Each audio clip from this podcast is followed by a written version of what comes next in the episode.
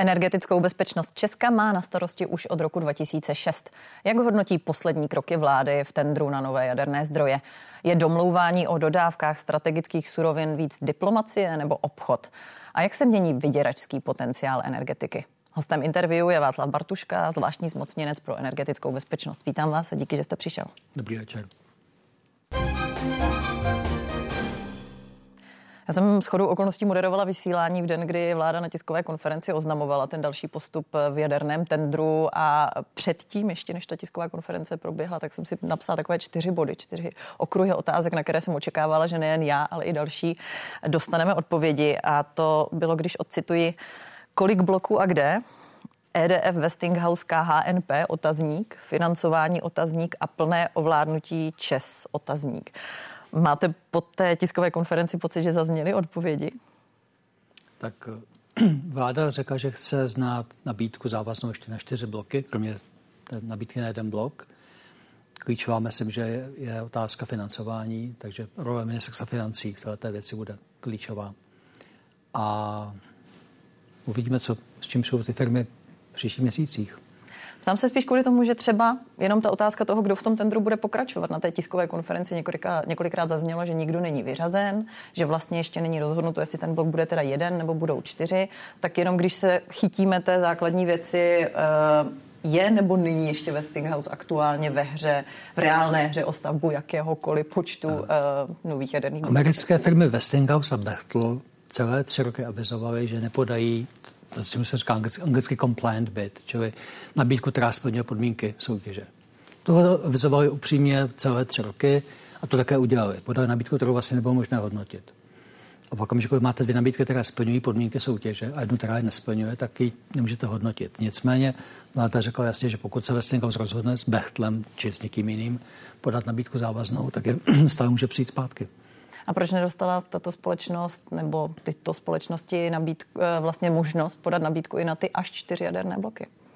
Proč tak. vlastně bylo oznámeno, že ta výzva nebude putovat, explicitně zaznělo, ta výzva nebude putovat ke společnosti Westinghouse, když by, je jim dává na ta šance přehodnotit své rozhodnutí? Bylo by zvláštní, pokud, pokud jde nabídku na jeden blok, vydává nabídku na čtyři bloky. Čili to, to myslím, že je srozumitelné. Když říkáte, že nikdo nevylučuje jejich možnost účasti v té dostavbě jednoho bloku, pořád tam nevidím tu úplně tu logiku, kdy, zvlášť když někteří komentátoři mluví o tom, že tímto vlastně vláda startuje skoro jako kdyby novou soutěž. Říká, tak tedy teď nám dejte závaznou nabídku na čtyři bloky. Proč nedostala společnost Westinghouse a spol tedy nabí- možnost předložit nabídku také na až čtyři bloky? Šanci třeba Protože nepodali vůbec platnou nabídku, kterou bylo možná hodnotit. To znamená, ten krok vlády teď je něco, co možná mělo přijít už mnohem dříve? Ne, myslím, že to je naprosto v pořádku. To, nabídky přišla na konci října, Čes se hodnotil zhruba do půlky ledna. Seznámil vládu s tím, že dvě nabídky jsou hodnotitelné, jedna není a vláda se podle toho rozhodla. Eh, den před rozhodnutím, že společnost nebude vyzvána k té podání, k podání té závazné nabídky na víc bloků, se ještě podepisovalo ve Spojených státech s Westinghousem memorandum o spolupráci s českými firmami, o jejich zapojení do výstavby. Dá se vysvětlit, proč ten krok byl nějak souběžně s tím, ty informace ještě To je věc Westinghouse, ne, ne vlády. Dobře, ale uh, ta zdánlivá podpora aktivita z obou stran, uh, vy si nějak vysvětlujete? Chápu, že nejste mluvčí společnosti Westinghouse, Rozhodně ale nejsem. podepisování, podepisování memoranda o uh, plánované spolupráci ve stínu toho, že tedy společnost nepodá ani, jak vy říkáte, hodnotitelnou nabídku. Víte, podobné podpisy memorand francouze jako věci udělali mnoho už před několika lety. Možná, že ten zájem Westinghouse o celkový tender nebo jejich ochota podat závaznou nabídku je něco, co je zajímavé samo o sobě. A dá se právě říct, do jaké míry zatím třeba hledat geopolitiku za tím rozhodováním? Ne, to je otázka vlastníků. Vlastně Westinghouse má dneska vlastníky, kteří jsou velmi drsní. Já jsem se s nimi potkal v Kanadě před třemi lety. Eh, Brookfield je finanční skupina, která je velmi tvrdá a koupila se Westinghouse, aby vydělala peníze, žádná rizika. Takže ten mandát teď dal Westinghouse velmi omezený. A firma Bechtel je podobně stavěná firma, takže ve finále ti dva odmítají vzít tak jako je záruky jeden za druhého. Odmít, odmítli dát nabídku na, na klíč, což je to základní, co my potřebujeme. Dodávka na klíč. To znamená to, že česká vláda tam jasně definovala nebo jasně definovala, že chce alespoň nějaké záruky stran ceny alespoň nějaké záruky stran dodávaných termínů, bylo to, co podle vás vedlo k tomu, že Westinghouse ten základní bod opravdu je dodávka na klíč, čili chcete jednu smlouvu s jedním dodavatelem. Než vám dají dvě firmy, dvě nabídky, které nejsou jaksi propojené. To vás nemůže úplně uklidnit. Um, když se zdržíme u toho, uh, že tedy Česko postupuje tou cestou, že chce nové závazné nabídky pro až čtyři reaktory. Z vašeho pohledu, pohledu vaší funkce, je to správný krok pro českou energetickou tak, bezpečnost? V ekonomickém hodnocení ten nabídka jednoho bloku vycházela velmi, velmi draze. A vidíme všude ve světě, že pokud stavíte na, jedno, na jedné lokalitě dva bloky současně, jak to vychází cenově lépe. Myslím, že to je ten důvod, proč chce vláda vidět eh, nabídku na čtyři bloky. Ale samozřejmě klíčová otázka bude, na co budeme mít peníze, co řeknou finance, jsme schopni financovat. Proč se tedy začínalo s jedním blokem, když je více či méně ze všech dat, eh, ze všech propočtů se ukazuje jako výhodnější mít minimálně dva až čtyři z těch, které jsou nám tedy prezentovány? Ta debata v Čechách byla dlouhodobě o jednom bloku produkovaný. O tom se bavíme už mnoho let. A ten, ten konec konců připravila minulá vláda, čili tady ten koncenzus byl celkově, pojďme udělat jeden blok a pak půjdeme dál s dalšími. Budeme pokračovat. Um, je to tak, že Česko je energeticky zabezpečitelné s jedním blokem, anebo opravdu nutně potřebuje čtyři? Jak, je, jak vlastně je nutné nastavit eh, ten mix pro Česko s ohledem na tu energetickou poptávku, kterou i ministerstvo eh, průmyslu a obchodu nebo Josef Síkela modeloval, že bude v následujících letech výrazně narůstat i s ohledem na energetickou transformaci země, tak eh, je to myslitelné, naplánovatelné jenom tou cestou většího počtu velkých jaderných bloků? To jistě není jediná cesta, ale to tohoto chvíli cesta zřejmě nejrozumnější. Za prvé vypadne nám uhlí, což je 40% výroby elektřiny. To potřebujeme čím nahradit. Narostou obnovitelné zdroje nepochybně. Narostou výrazně dovozy. To už je dneska evidentní ze všech projekcí, které dělá přenosová soustava ČEPS. A bylo by rozumné, abychom měli nějakou základní energetiku doma. E, svět není úplně klidné místo. Viděli jsme v posledních letech, že to, co máte doma, co doma, to se počítá ne vždycky se lze spolehnout, že vám přátelé dodají to, co potřebujete. A když tu otázku trošku pozměním a nebudu se ptát eh, na ty různé zdroje, ale na to, jestli teda, eh, protože hodně se mluví například o modulárních eh, reaktorech, jestli tedy není cesta třeba jeden velký blok a k tomu počítat s rozvojem projektu těch modulární, modulárních reaktorů, když například společnost ČES počítá, že už v roce 2032 by jeden takový mohl stát v Temelíně. Uvidíme. Myslím, že opravdu teďka bude klíčové, či před ministerstvo financí, protože uh, bavíme se o takých sumách peněz. Takže až budeme mít na stole jak si propočet, co jsme schopni zvládnout finančně, na co máme, pojďme se potom bavit dál. Opět eh, odkážu se na komentáře těch, kteří se zabývají tím, co jsme schopni zvládnout finančně. Eh, poměrně hlasitě zaznívá, že ty veškeré ukazatele toho, za kolik se teď staví v zahraničí, jak se ty nákupy prodražují, dokonce i se započtením. A teď si odkážu na konkrétně ekonoma Petra Bartoně. I po množstevní slevě by čtyři bloky stály zhruba 2000 miliard korun. Státní dluh Česka je 3200 miliard. Čtyři bloky by tedy stávající státní dluh zvýšily o 63% na 72% HDP což je tedy hodně nad Maastrichtská kritéria, jak poznamenává je to samozřejmě taky za českou dluhovou brzdou. Tak uh, má Česko teda podle vás vlastně na to, aby to ufinancovalo? Může ministerstvo financí přijít s něčím, co ukáže ten projekt čtyř bloků jako pro Česko vlastně vůbec. Prosím, počkejme na to, s čím oni přijdou. Já nejsem ekonom, tohle fakt není moje role. Dobře, eh, tedy jinak eh, je, když mluvíte o tom, že je potřeba taky přijít tedy s tím modelem financování, má Česko už aspoň třeba od Evropské komise nějakým způsobem, té, protože to ještě pořád nemá zajištěnou eh, notifikaci od Evropské komise na ten jeden blok. Je to eh, formalita, jenom nějaký proces, který musí doběhnout, anebo opravdu hrozí, že třeba se ani ten, ta představa finanční o tom jednom jediném bloku eh, nesetká s podporou ze strany Evropské komise? Tak ta notifikace se běží, komise poslala na konci loňského roku to, čemu se říká comfort letter, čili ujištění, že ten proces probíhá není to úplně rychlý proces a to nebyl nikdy. Tak. Proto se na to ptám, jestli je to spíš jenom eh, teď fáze nějakého dalšího procesu a nebo se už objevily na cestě nějaké překážky, které naznačují, že ani ta představa o financování jednoho bloku na to čtyř eh, třeba nemá eh, oporu v, v Evropské komisi. Zatím, pokud jim tak žádný větší problém tom nebyl. Ještě by mě zajímala jedna věc, jak vlastně do jaké míry podle vás se teď odehrává něco, na co by měla veřejnost tedy upírat pozornost a do značné míry nějak chtít mít kontrolu nad tím rozhodováním, nebo nějak samozřejmě kontrolu má prostřednictvím svých volených zástupců, ale chtít vědět, co se přesně odehrává, anebo je to jenom nějaké dílčí rozhodnutí v procesu, který, jak jste sám naznačoval, trvá už nějakou dobu, ještě nějakou dobu trvat bude. Jak důležité je to, co se v tuto chvíli rozhodovalo, nebo respektive to, o čem v tuto chvíli rozhodovala vláda? Ten zlomový okamžik by měl přijít podle harmonogramu někdy v červnu letošního roku. To bylo to rozhodnutí vlastně, koho chceme oslovit, aby nám to postavil. A dozvíme se tehdy i tedy, kolik se toho bude stavět? Předpokládám, že to je podmínka nutná, no samozřejmě. To znamená, ta, ty úvodní otázky, kolik bloků a kde, kdo to bude stavět, to všechno by mělo být rozhodnuto v červnu a vy říkáte i v závislosti. Stále se počítá s tím, že někde na konci roku by měla být hotová podepsaná smlouva mezi Česem, případně státem nebo společností, eh, která je dokovaný dvě a dodavatel. K tomu samozřejmě potřebujete vidět jak harmonogram, tak eh, kolik těch bloků bude, tak samozřejmě cenu.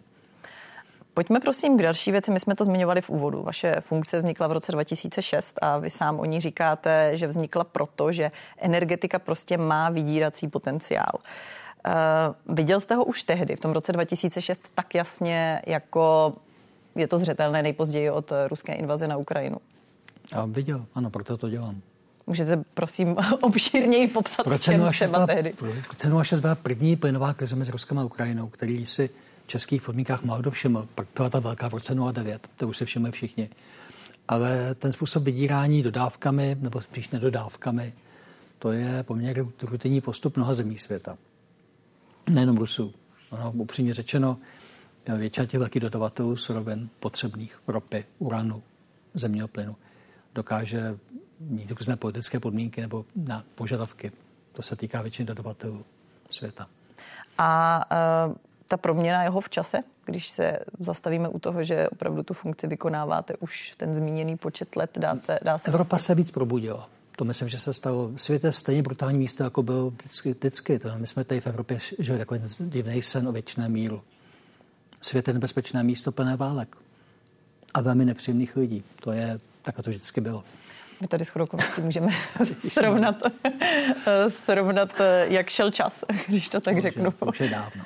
Eh, ale opravdu bych ještě krátce se zdržela u toho, ehm, když jste zmiňoval, že ten vydírací potenciál tady vždycky byl, jenom se na něj možná jinak reaguje.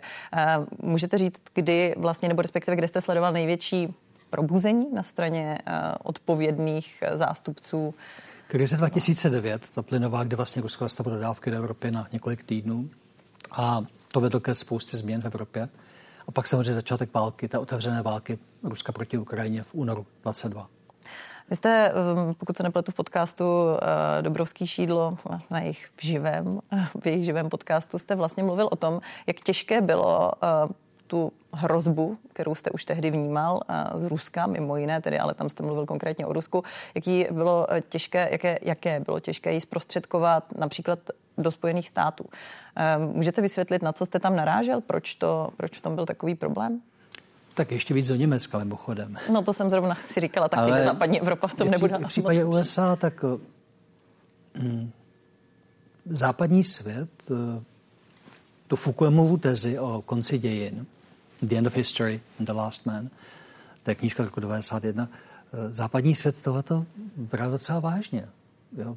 Pro spoustu lidí v Holandsku, Francii, Británii, Itálii, Německu vlastně jako by dějiny skončily i pro mnoho Američanů. A mm, Americe se dějiny vrátily 11. září 2001 a do Evropy se naplno vrátily před dvěma lety. A když sledujeme, nebo respektive když mluvíme o té ostražitosti vůči Rusku, do jaké míry vám třeba s ní pomáhala zkušenost studentského vůdce, byť to tehdy nebylo Rusko, ale eh, z roku 1989? To myslím, že úplně nesouvisí. Pomáhala jedna věc. My jsme si v tom okamžiku zlomu před 35 lety říkali, že bychom rádi, aby naše země až jednou bude znovu v Evropě železná opona. Jak asi tušíte, já nejsem úplně velký optimista že až bude příště železná opona, by byla na, na východ od našich hranic. Abychom byli na té šťastné straně železní, železní opony. To, byl, je, to už je dávno. No. Takže tohle byl cíl a myslím, že teď je to snad srozumitelnější, tohoto přání. Bylo mnoho lidí, kteří říkali, že žádná železná opona už nikdy nebude. já si myslím, že to byl příliš velký optimismus. Můžeme se jenom krátce zastavit u té fotografie, jestli můžete dokumentovat tu vzpomínku, pokud jí máte s tím to nějak je, zpětou. To je nějaký dávný mladý muž. Eh, pojďme prosím ještě krátce eh, k té předatelnosti, nepředatelnosti té zkušenosti. Bude podle vás mít ještě někdy v dohledné době eh, budoucnost, nejen ekonomicky, ale třeba i bezpečnostně kupovat strategické suroviny z Ruska? Do konce války to určitě nebude ten případ a Evropa obecně hledá zdroje jinde. Ale upozorňuji všechny, že náhrada Ruska se může podařit a daří se nám, ale ne vždycky jsou to země úplně jako příjemné nebo demokratické. Jo, nahradili jsme ruský zemní plyn eh, zemním plynem z řady zemí světa, které nejsou jako majáky demokracie a lidských práv. My jsme se tady v té souvislosti krátce bavili například o, o Kataru, kam zamířil Kat, i Katar ještě... český prezident. Nemluvím o tom, že by to byla jedna z těch, které máte na mysli, ale uh, jaké, kde třeba vidíte možná, když to tak zjednodušeně nazvu, náhradu jednoho rizika jiným. A teď nemusí to být nutně jenom česká strategie, ale třeba i z pohledu Evropy.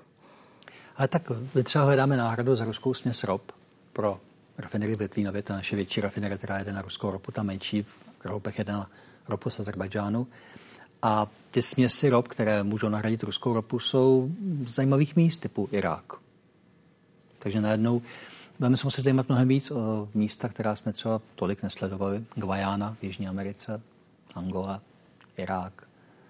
A diverzifikovat, být flexibilnější, to všechno se teď děje, nebo to se, děje, se hledají opět vděčí dodávky z jednoho zdroje, nebo to poučení, že bylo tak velké? Věřte, věřte tomu, že se podíváte na třeba itinerář, kam všude jezdí kancléř Scholz, prezident Macron, italská premiérka Meloni, konec konců náš premiér.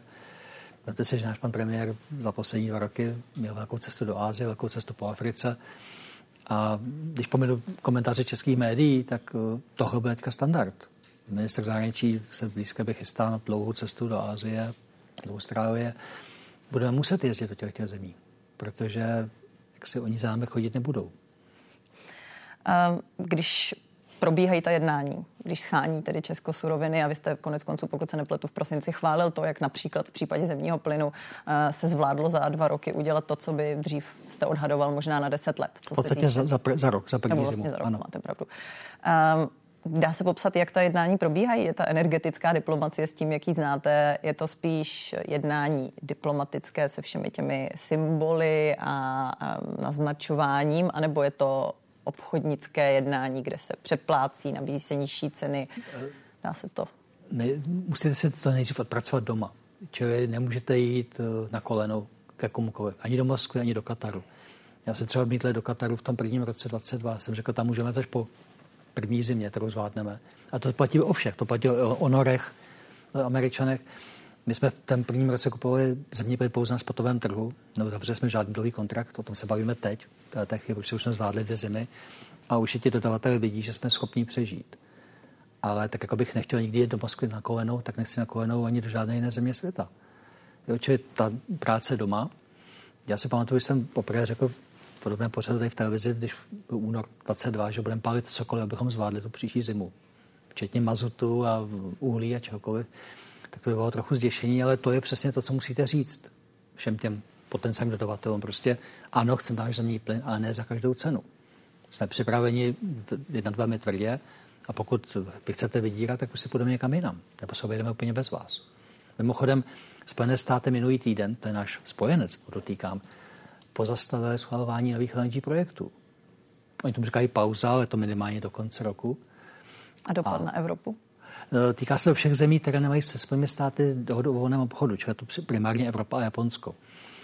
Dopad na nás, tak e, budeme hledat jinde. E, zajímavé je v tom směru, že vlastně se Němci docela spálili, protože loni ty čtyři velcí evropští odběratelé, Holandsko, Itálie, Francie a Německo, hledali dodavatele dlouhodobého. Ve finále firmy Total, Eni a Shell podepsali kontrakty v Kataru a pouze německá SEFE, to je znárodněný Gazprom Germania, podepsali dohodu v USA na CP2, což je nový terminál, který jsme měli stavit a měl být pro roku 26. A ten spadá do, těch, do toho balíku těch, těch zablokovaných nebo pozastavených schvalování. Takže myslím, že teďka německá vláda hledá zdroje jinde. Takže ono překvapení přijde často od přátel. A můžete právě popsat, v čem teď jako bezpečnostní poradce, nebo respektive zvláštní zmocněnec pro energetickou bezpečnost, ať to nekomolím, uh, spatřujete největší riziko v tom hledání, v, tom, v té fázi, ve které se teď Evropa, potažmo Česko, nachází ve vztahu ke svým energetickým zdrojům? Evropa v zemním plynu zvládáme velmi dobře.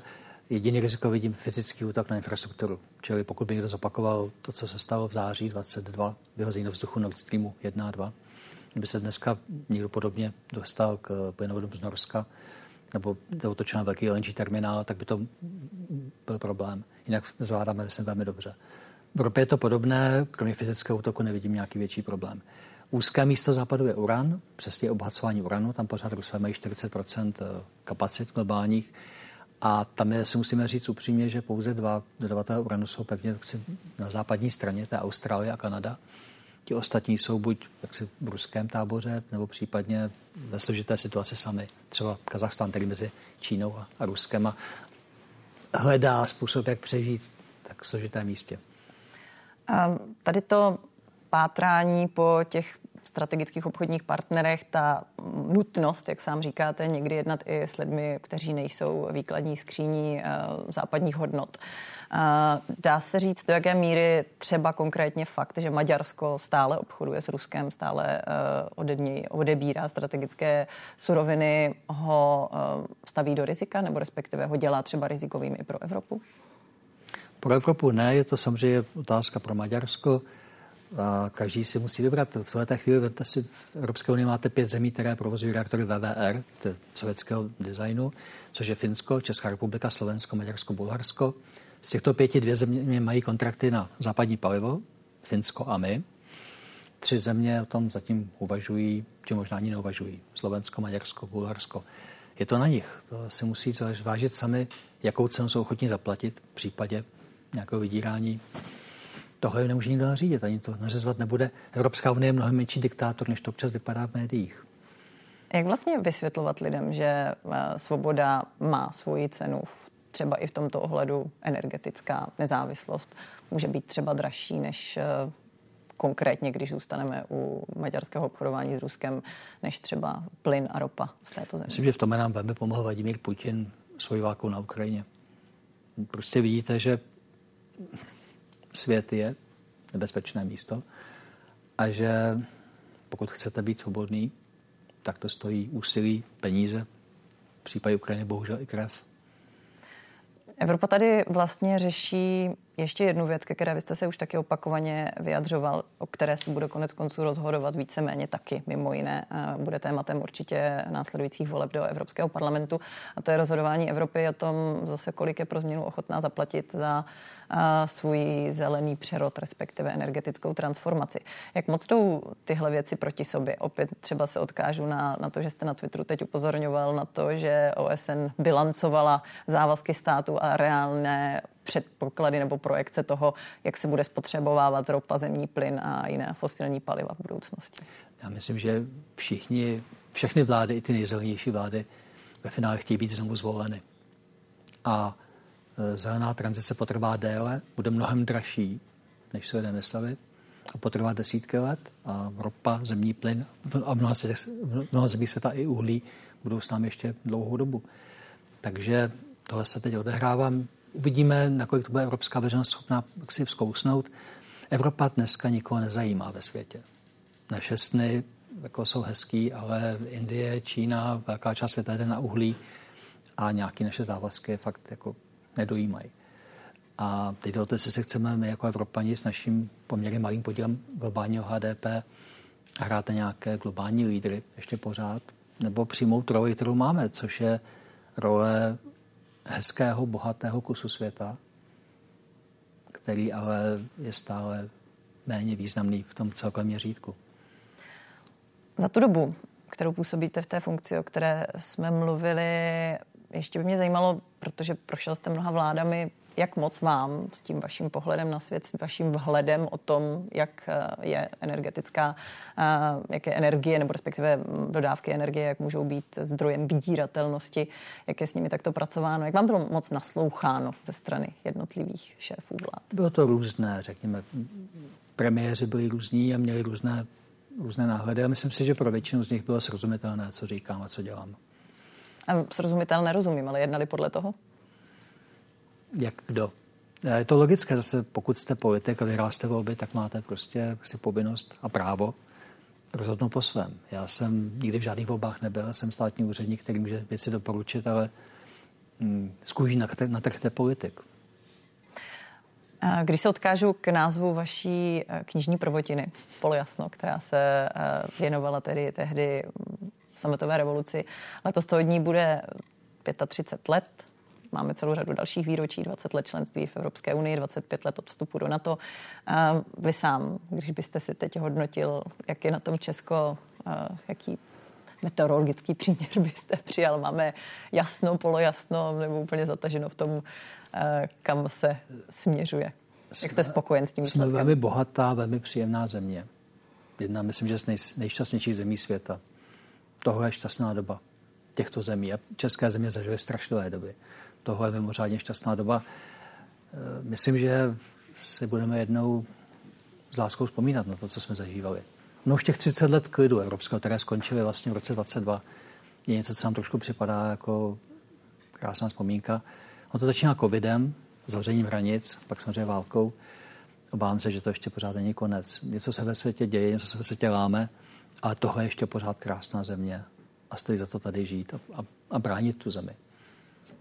Už vám nebudu dávat další otázku. Moc děkuji.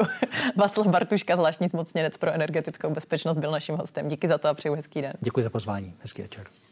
Už za chvíli události. Hezký večer.